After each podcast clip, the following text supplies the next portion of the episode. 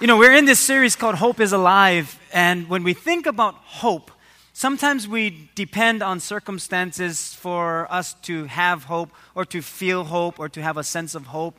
But as we know in our world today, I mean, just look at what happens around the world when you watch the news, uh, but even closer to home in our state, uh, our island, there, there are a lot of things taking place that can almost seem like, what hope do we have left? I mean, from, from from uh, people getting sick and health issues or accidents and and even losing loved ones there's there's this up and down of emotions that we go through and so it can almost feel like there's not that much hope left but when you know Jesus Christ, you know there is a hope that never dies. It's a hope that is alive because our hope is in Jesus Christ. This morning, as we talk about Hope is Alive in this series, we're going to pinpoint a specific area. We're going to be talking about a greater hope. We all have hope. We all have some kind of hope. Oh, I hope my husband does this. I hope my wife does this. I hope my children don't do this. We, we put that kind of hope on people, and it's okay to have that kind of hope, but that doesn't, that isn't our foundation of hope. It's just the way we think and the way we feel. But God has given us a greater hope, and that greater hope is actually eternal life. See, if, our, if we only think of this world and this earth and, and whatever is happening in this world, that that's all we have, then our hope dies.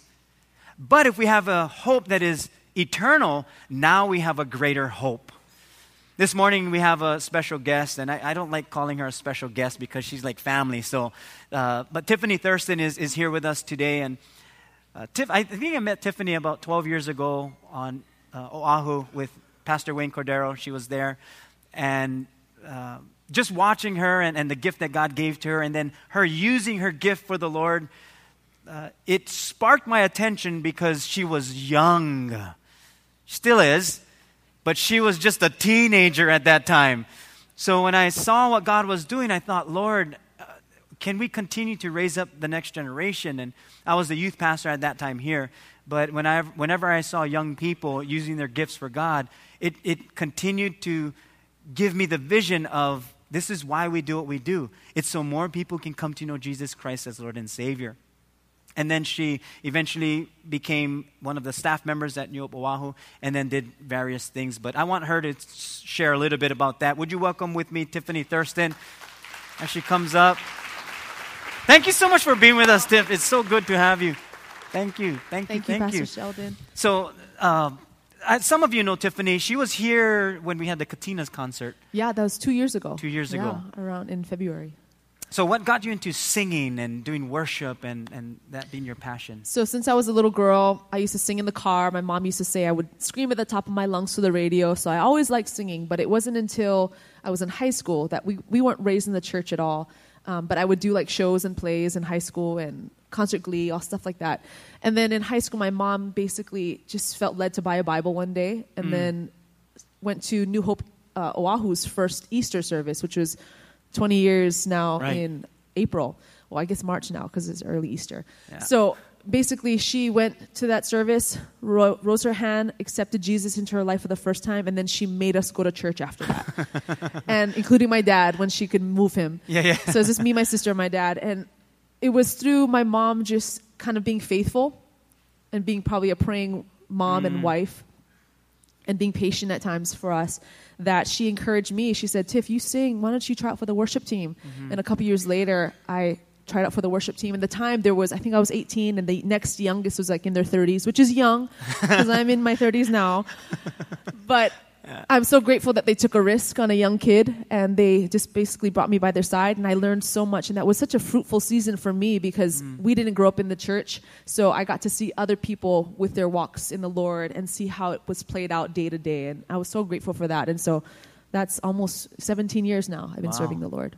So when you when you started to uh, do more things for the Lord, you came to a season and started this thing called Bloom.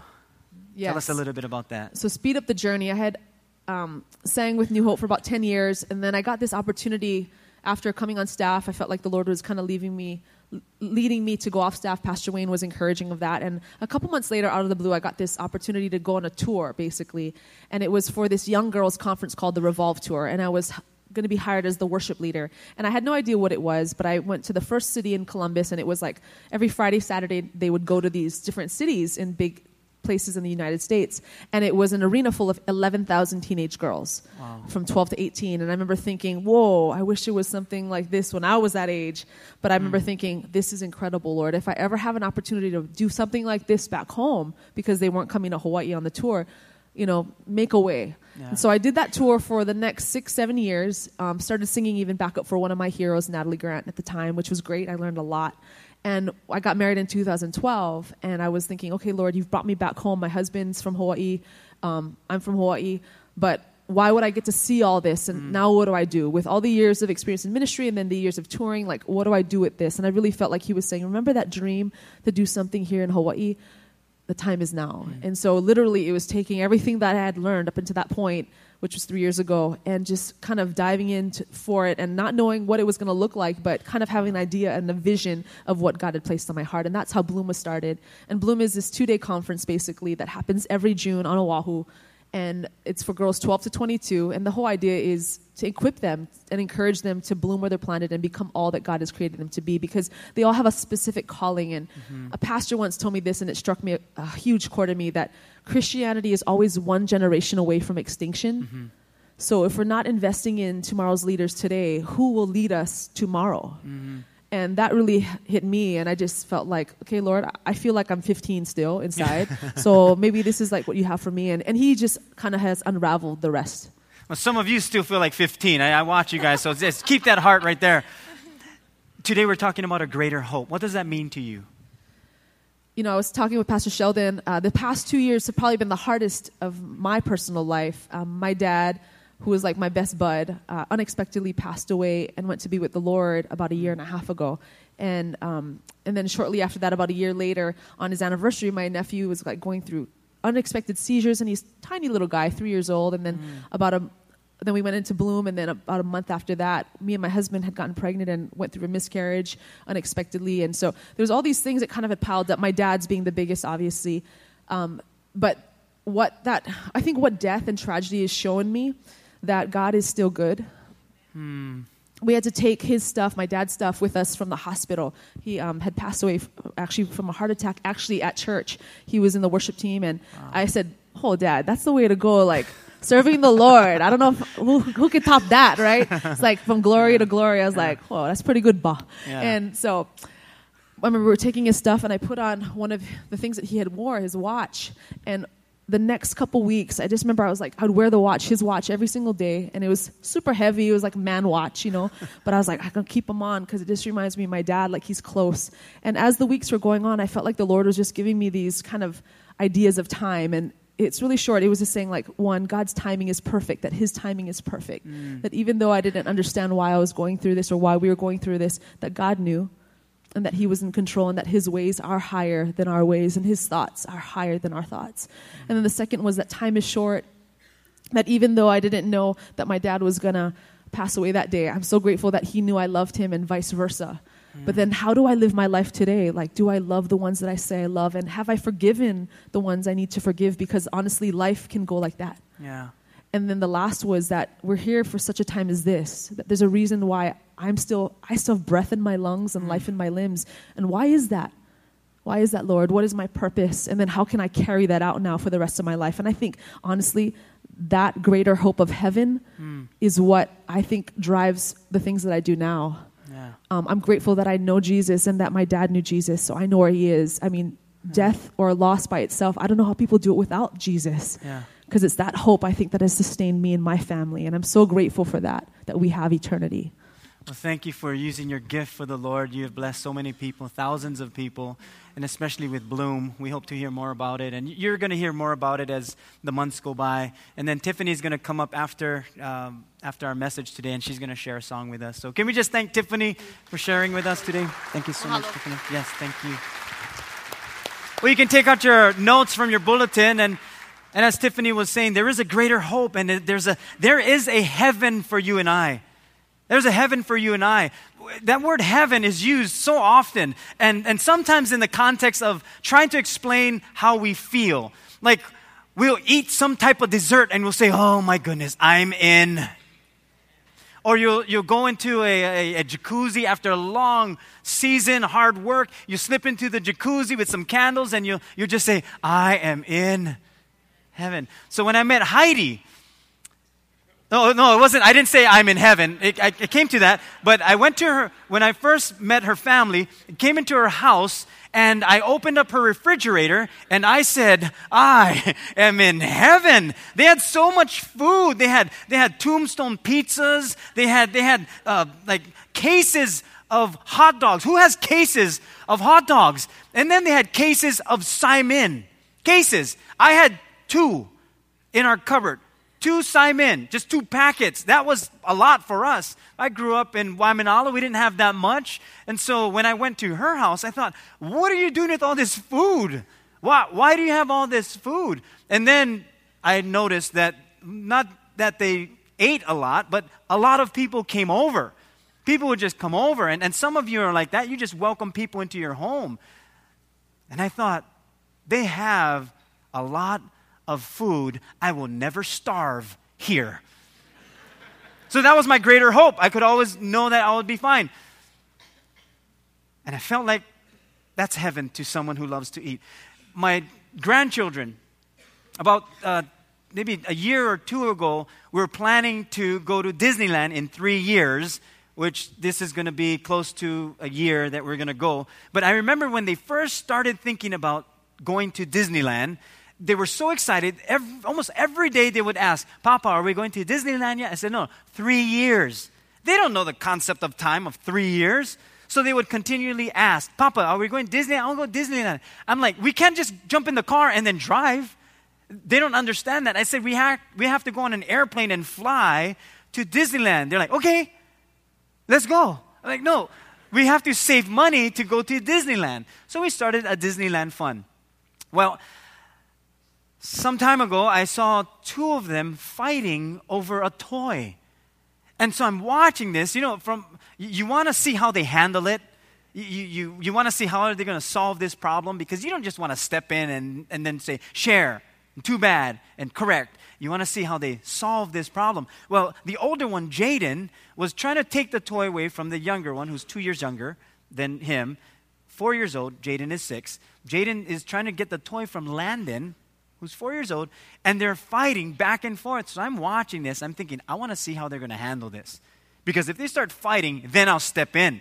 And so they're going back and forth. Give me, I want this. No, you weren't playing with this. Back and forth. And then finally, the older one says, Landon, we're going to Disneyland. and he's like, Really? He says, Yeah, in three years, we're going to go. And then Landon let go the toy because he had Disneyland on his mind. I thought, This kid is brilliant, Jaden. Brilliant. And what Jaden was trying to say to Landon is there is something way better than this toy. And I think if we have that concept, if we think about heaven, that we have a home, eternal life, this earth is almost like a toy. Oh, we'll still enjoy it. We'll, still have fun here. We're, we're still going to learn. We're still going to grow in our relationships together and have our family members and love one another and, and all of the great things God has in store for us. But we cannot lose sight of the greater picture of what lies ahead, a greater hope, and that is eternal life. In the book of Matthew, chapter 13, if you have your Bibles, you can turn there. If not, I'll read the story. But in the book of Matthew, chapter 13, Jesus uh, is, is sitting by the sea. And when I read this portion of Scripture, I thought, what was Jesus doing? What, what was he going through? And how was he how was he feeling at this moment? I'll read a little bit before that in chapter 12, Matthew chapter 12, verse 46. It says, While he was still talking to the multitudes, behold, his mother and brothers stood outside seeking to speak with him. Then one said to him, Look, your mother and your brothers are standing outside speaking, uh, seeking to speak with you. And Jesus answered and, and said to the one who told him this, who is, who is my mother and who are my brothers? And he stretched out his hand toward his disciples and said, Here are my mother and my brothers. And then he says this For whoever does the will of my Father in heaven is my brother and sister and mother. It's like Jesus was giving them a, a better picture of what was happening. It's not just about what happens here on this earth, but what God is doing who resides in heaven. And then in verse 1 of chapter 13, it says, On that same day, Jesus went out of the house and sat by the sea, and great multitudes gathered together to him, so that he got into a boat and sat, and the whole multitude stood on the shore. Now, here's Jesus addressing things that, that we still address today. There's, there's a multitude of people wanting to hear about life and, and what Jesus stood for. And then Jesus brings in heaven, my Father in heaven. It's like Jesus was bringing in not just thoughts, but he was bringing hope to people that we do have a God in heaven, which means there's some place we're heading. We're heading somewhere. There's a place that we're going to end up. This is not where we end up. Heaven is, a, is, a, is, is such a hot topic, especially in Hollywood right now, and maybe not for the reasons we would hope it to be, but they're catching on to something.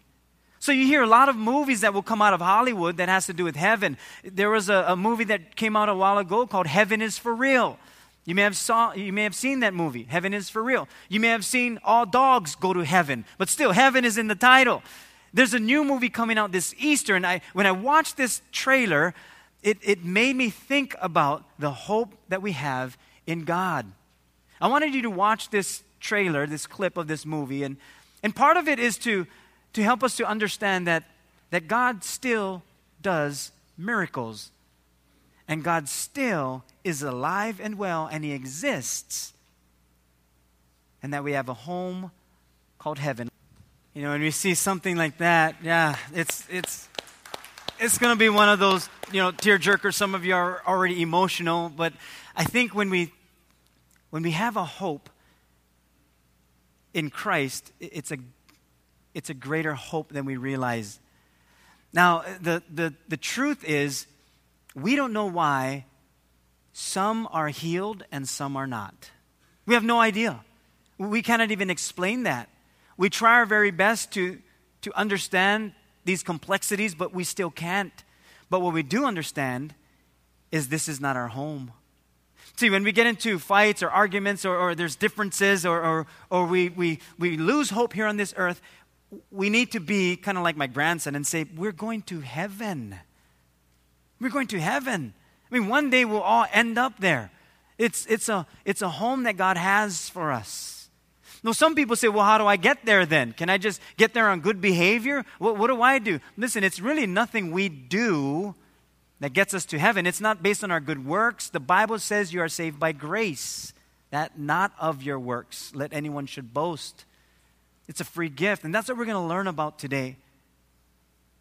See, every single person, every single person has an opportunity and a hope far beyond the grave we're going to look at three biblical truths that will help us to understand this greater hope. And here's the first thing if you want to write some notes, the first thing is this that I am, or you are, a citizen of heaven. You're a citizen of heaven. That means that's where you belong, that's your home. Now, heaven may be a hot topic, especially right now, but, but people are interested about heaven. People are wondering about heaven. People wonder, where do we go after we die? Maybe that's why Jesus was so passionate about reaching people. Maybe that's why God was so loving towards us because he knew the end result was a place with him in heaven. But here, here's, here's, the, here's, the, here's the other side to it. Although we are all citizens of heaven, there is a way to get there. Now, we don't need God to be a citizen of heaven in the way of we already are citizens of heaven. So, what I mean is, you don't need to believe in God to be a citizen of heaven. You already belong there. You understand what I'm saying? It's like God already created us for heaven. That's our final destination. That's our home. So we are already citizens of heaven. So even people who don't believe in God, they're still citizens of heaven. But you want to get there. You want to you want to get home. You're not you're, we, we don't belong here. We're citizens of heaven. A, a, a, citizen is, is someone who they have a homeland. That's their, that's their home base. That's where they are. That's where they're from. They receive benefits because they are citizens in that area. Like being here in Hawaii. I, I love being here in Hawaii. In fact, when we would travel, we went to Oregon some time ago, and this is when uh, Marcus Mariota was playing for the Oregon Ducks in college football. And we went to Costco in Oregon and you know the, you have your Costco card, and so we're shopping, and one of the cashiers says, "Hey, thanks for the gift." And I say, "Thanks for the gift. I didn't even do anything." He said, "No, no, Mariota."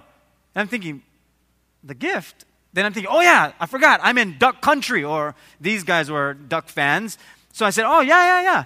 And my my son Jordan was with us. He goes, "Dad, I tell everybody that's my cousin." I said, What? He goes, Yeah, yeah, oh, uh, everybody likes that because I'm from Hawaii. They're like, Oh, so you know Marcus Mario? My cousin. I said, You can't say that's your cousin. Don't say that's your cousin. He goes, Well, you know, we in Hawaii, so we all Ohana, so you're right, he's not my cousin. That's my brother. So I'm to tell him my brother. So, but it's like, I, you know, when I walked out of Costco, I felt like, I felt, I felt honored that I live in Hawaii. You know, I'm walking out and people are saying, "Oh, that guy's from Hawaii. That guy's from Hawaii. He knows he knows Marcus Mario." And I'm like, I never met the guy, but hey, I'll I'll take the perks that come with it. I'm I'm fine. But I I you know I felt honored because I lived in Hawaii, and we should feel honored that we're citizens of heaven. We should walk around feeling honored that we have a final home to go to. We're citizens of heaven. This is not our home. Philippians 3:20 it says this, but we are citizens of heaven where the Lord Jesus Christ lives. And we are eagerly waiting for him to return as our savior. We're citizens of heaven. You know, when Jesus was sitting on the seashore and he was just looking out and the multitudes were there, I'm wondering if Jesus was sitting there enjoying creation. He was there when it was being created, He's part of creation. God spoke and everything came into existence. I'm wondering if Jesus is just sitting on the seashore, just enjoying. But at the same time, understanding that He came for a specific reason in a world that was losing hope, a world full of death, accidents, a world full of pain and suffering and sin. And it's at that moment when the multitudes were gathering, Jesus got up because he had a job to do. He came to seek and to save that which was lost. And he spoke to the multitudes about the kingdom of God, the kingdom of heaven. He didn't just challenge us in the areas of love and live a, great life, and, and, and God has a, has a plan for your life. He, he did more than that because there was a final result. The result was eternal life. It wasn't just healing here on this earth, it was the final healing, the final resting place of no more pain, no more suffering. And he said, There's a final destination for every single person, but you can't get there on your own. You're a citizen of this place called heaven, a perfect place. And I want you to see it.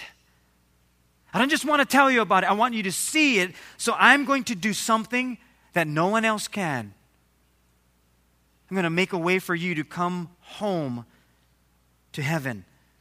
And we are eagerly waiting for him to return as our Savior. Here's the question Are we eagerly waiting or dreadfully living? Are we eagerly waiting for Christ's return? Now, some will go on the extreme and everything is about Christ's return. And so they're waiting for Jesus to come back, but while they're waiting, that's all they're doing is waiting. It's like they're just standing in line waiting.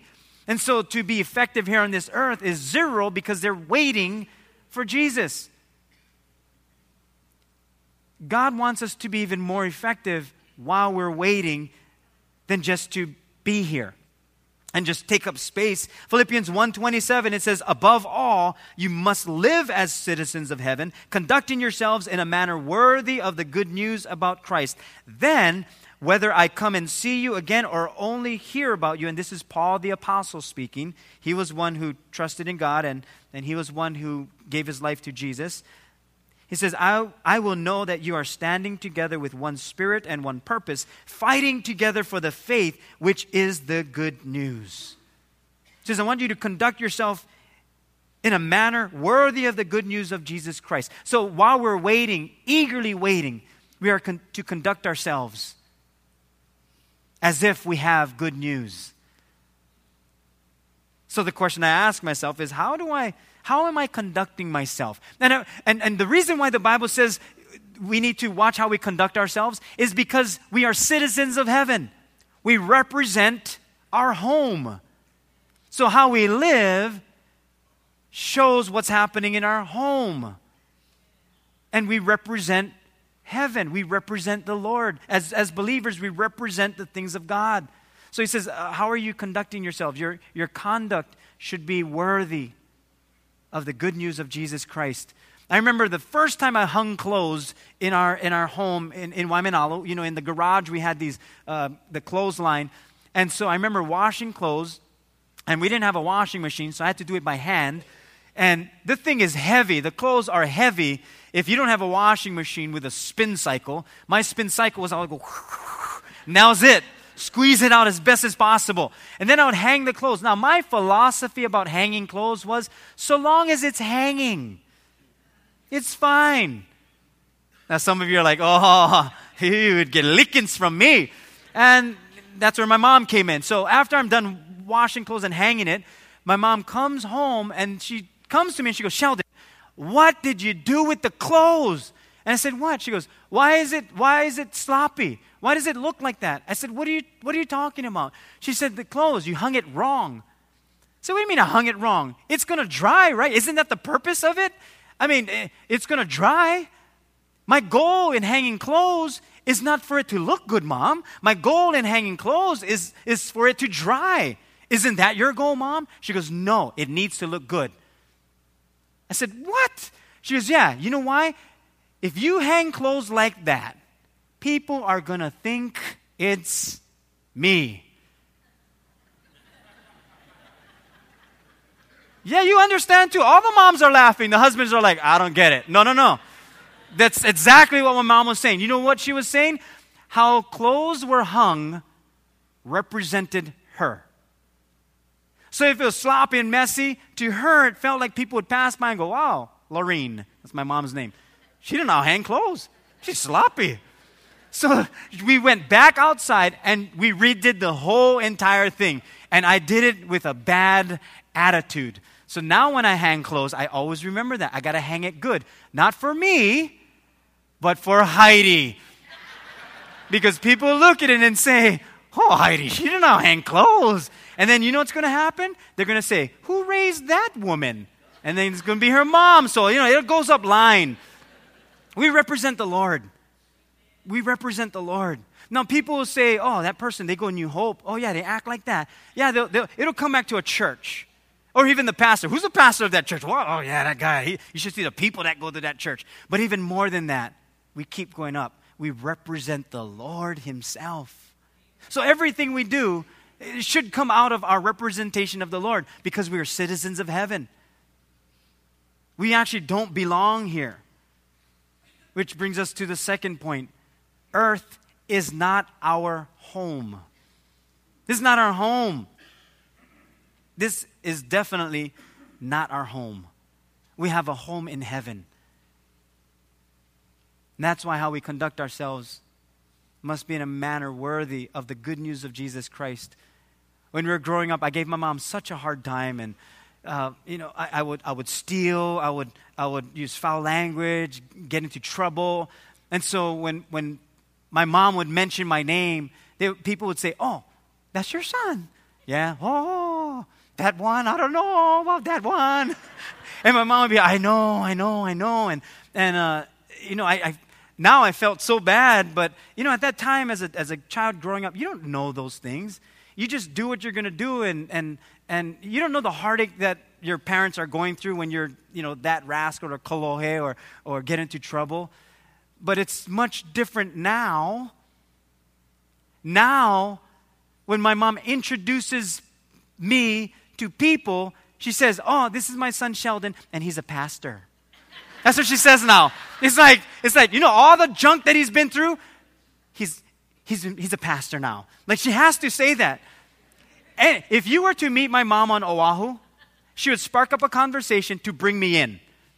She would say, Oh, so nice to meet you. Where are you from? Oh, Big Island. Big Island, do you know my son? She'll do that. She meets people on the bus and asks them where they're from. And if they say the Big Island, she will say, Do you know my son Sheldon? And if they don't, she will say, You should. He's a pastor. Like, and I think part of the reason is when you're that, I was going to say, what is the word? I would just use kolohe. Okay, that's the, the word we use in Hawaii, rascal. It, it's like you're representing someone.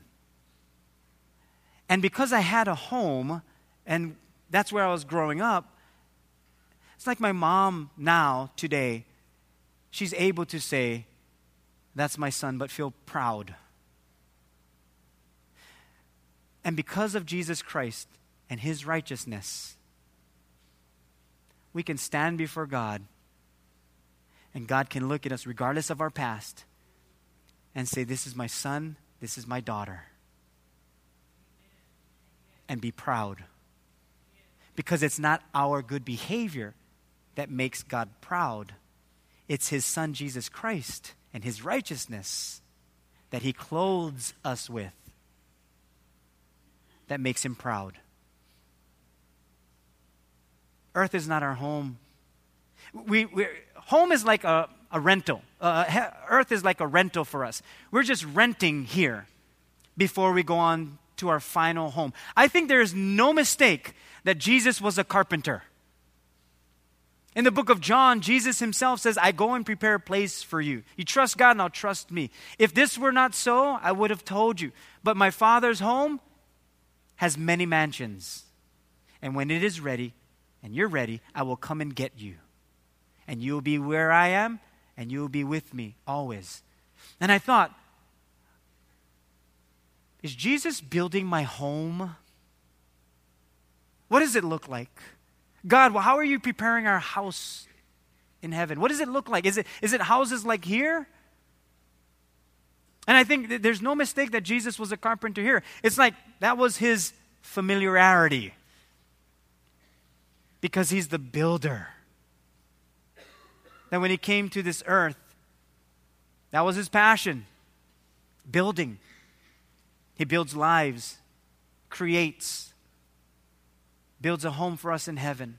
You have a final destination. Earth is not our home. Hebrews 13 14, it says, For this world is not our permanent home. We are looking forward to a home yet to come. You know, sleeping over someone's house when we were growing up, th- that first time, I don't know if you remember, it may have been uncomfortable. You know, you're sleeping at someone else's house, they're using their blanket, their pillow, and it's like, you didn't wash this pillowcase before I came over. And then you get up in the morning and then you're not used to their, you know, behavior patterns or whatever it is. So it's uncomfortable. The sounds are different. The home smells different. Everything's different. But then when you come home, it's like, ah, I'm home. Sometimes when we'd sleep over a friend's house, 2 o'clock in the morning, I want to go home. I want to go home. You're like nine years old. I want to go home. Or our children, I want to come home. You get a phone call, you got to pick them up because it's uncomfortable. It's a different place. They're not used to it yet because they have a home. Your friend's house, wherever you were sleeping, that wasn't your home. So it was a little uncomfortable. When you travel, you go to a hotel, and oh, we love the hotel room. It's clean, they clean up for you. Of course, you're paying for it, but it's nice. But isn't it, isn't it so good to come home? You come home, you sleep on your own bed. It's like, ah. You sit on your own toilet. It's like, ah. it's your home. You're comfortable there. Earth is not our home. That's why we're not comfortable here. That's why you and I long for something else greater. That's why when there's pain and suffering, you feel pain and suffering because this is not our home. We don't belong here. We're just passing through. Now, we belong here for a temporary time because God has a purpose for us and, and He wants us all to be with Him. But our final destination is not here on this earth. We look forward to a home yet to come, not backwards to a life that's gone. That we constantly look forward to a home yet to come. Now, some years ago, Heidi and I were we were renting and, and we were in the process of, of buying a home. And so we visited the place where we were going to build, or actually, they were already building. And, and so we said, This is going to be the home for us. And when you know you're going to move into that house, you get excited. Oh, there are some ups and downs when you're going through the process, but the moment you move in, that's your home. And there's a difference between renting and being in your home. You just there's just a different type of freedom. You don't have to worry about the landlord or, or, breaking things and things like that. Of course, when you break things in your own house, you pay for it. So that's the other benefit of having your own home. But that's your home. But it's really a temporary home. Because our final destination is actually not this earth. The Bible tells us in 1 Peter 2:11 Peter tells us and Peter was a disciple that followed Jesus Christ. He said, "Dear friends, I, I warn you as temporary residents and foreigners to keep away from worldly desires and wa- that wage war against your very souls." Yeah, Peter himself says, you're, you, "Did you know that you are you're you're, you're temporary residents and you're foreigners? That you, you don't belong in this world for eternity. You're not going to be here forever. You're going to go home to heaven. There's going to be a final resting place. So, in the meantime, keep away from worldly desires because it wages war against your very soul. Because that's what's going to heaven your soul, your spirit. Our spirits far, far outlast our bodies.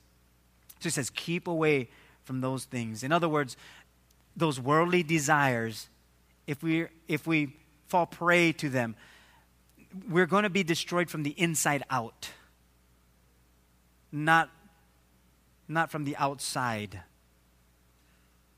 If we let the outside come in, now it's going to ruin us and destroy us from the inside out. And what we try to do sometimes is we try to blend in with the world or we compromise our values or we give in to temptations because it's too heavy for us. We're living in a rented world with a purchased home in heaven. So we're just passing through. We are temporary residents and foreigners. Okay, so if, if there is a, a place called heaven, how, how, do I get there? What, what do I have to do? Okay, Jesus already did something for you and I to get to heaven. Heaven is a perfect place. Now, if we were to try to get there, we would have to be perfect. Now, regardless of what your husband tells you, or your wife tells you, or you tell yourself, we have some flaws here and there. And on top of that, we have this thing called sin in us. We were born with this sin nature, rebellion against God. Uh, uh, there's, there's, a, there's a sin that has been passed on to the entire human race from the beginning, from Adam and Eve. It's just been passed on. So we're already born into sin. That's why the Bible says we must be born again. Because we're born wrong. We're born into a sinful nature. And that wasn't God's master plan. His master plan was for us to be with Him in heaven. But sin separated us from Him. So now God says, There's a way for you to come back home. I made a way. And that's Jesus dying on the cross, paying for your sin and my sin so that we could have eternal life. Listen very carefully. Here's the third thing eternal life is a free gift. It's free. It's a free gift for you and I. You don't have to pay for it. You didn't have to, you didn't have to pay for your sins. It's a free gift. Now, we live in a world full of scams and, and, and full of, uh, of fraud and, and theft. So, when, when someone says something is free, there's a little skepticism. We're skeptical. We're saying, wait, what do you mean it's free? Because I, I signed some things before and there was small print at the bottom and I got taken for some money. So it's not free. I know it's not free. You get a coupon that says free, you turn it in and they say, oh, you have to buy this first. Okay, see, I knew it wasn't free then. I have to do something first. So when it comes to Jesus Christ and God giving us the free gift of eternal life, I can see why we're skeptical. I can see why we're saying, okay, so what's the catch here? God says there's no catch. Eternal life is free for you and I, but it cost Christ everything. So, in a way, it did cost something. It's free for us, but cost Jesus his entire life, everything. He stepped out of heaven, a perfect place, got off of his throne, and came as a humble servant, gave it all up so that you and I could have eternal life. Talk about a greater hope. That's the hope that he gives to you and I. Romans 3:23 it says, "For everyone has sinned. We all fall short of God's glorious standard." So because we fall short of God's glorious standard, then how do we even get to heaven? How is this free gift happening? Uh, again, I grew up in Waimanalo, and we have this we had this wonderful joy of having the manapua man, like food delivered to your home right in front where you live, eh, but you have to pay. Well, I went to the Mana man, and my uncle was there. And he said, Oh, were you going to get something? Now, that implied to me you're going to buy it. So I said, Oh, yeah, sure. So I ordered some things, and then the, the Mana man said, Oh, here's your total. I was like, I no more money. and he said, Here's your total. And I just looked at my uncle. My uncle said, You don't want money. I said, No. It's like, How come you ordered then? I was like, I don't know. You said, What are you going to order? Yeah, but I'm not saying I'm going to buy them. I said, Well, what are we going to do And He said, I buy them for you. And so he, he purchased it for me. And I told him, Thank you. And I thought, sometimes we think good behavior gets us to heaven, but it doesn't. It's like we're standing before the throne room of God and and we say, I don't, I don't have enough to get into heaven. I didn't do enough good works. I could have done more. I could have been better. I could have been kinder. I could have, I could have been more loving. And it's like Jesus saying, You don't have to worry about that. I, I got you. I paid for you already. It's paid in full. On the cross, it, it is finished, he said, which is the word that means paid in full. The Bible tells us in Romans 6 22 and 23. But you are free from the power of sin and have become slaves of God. Now you do those things that lead to holiness and result in eternal life. For the wages of sin is death, but the free gift of God is eternal life through Christ Jesus our Lord. See, the greater the hope, the greater the price to obtain what you hoped for. The greater the hope, the greater the price to obtain what you hoped for. Heaven is a great place. Jesus wants us to see it. He paid the great price for it. That's why John 3:16 says for God so loved the world that he gave his only begotten son that whoever believes in him should not perish but have everlasting life. See, the ultimate sacrifice of God gave us the ultimate life with God. His sacrifice gave us life. And so now we have eternal life with Him. Our world is filled with crime, terrorism, corruption, political agendas, sickness, death. One can almost feel hopeless. But can you imagine one day that we will stand before God and be in a place called heaven? It's a greater hope. I'm going to welcome Tiffany back up along with Glenn. And you may have heard this song before, it's a familiar song, but I just wanted us to be reminded that this is not our home. We're citizens of heaven. And whenever we lose hope, we got to remember that hope is alive. It doesn't go away, it doesn't die. Hope is alive. Can you just imagine what God can do? And what will happen with us? When one day we're going to be with Him. One day we're going to see God face to face. One day we're going to be with Him in heaven. One day we're going to see our loved ones once again for those who, who have called upon the Lord as Savior. One day we're going to see them. We're going to meet our ancestors. We're going to meet people who have gone home to be with the Lord. But until then, we can only visualize and imagine what God is doing. Would you welcome Tiffany and Glenn as they sing to us this morning?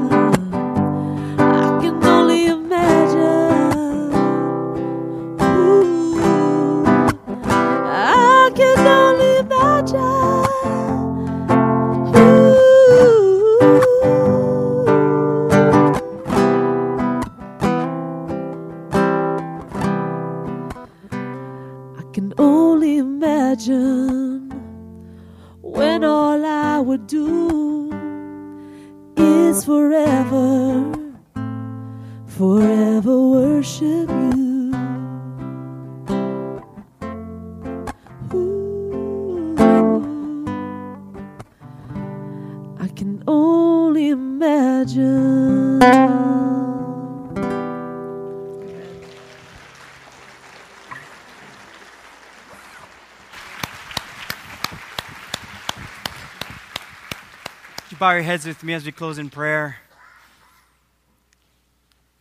Let's pray for a moment.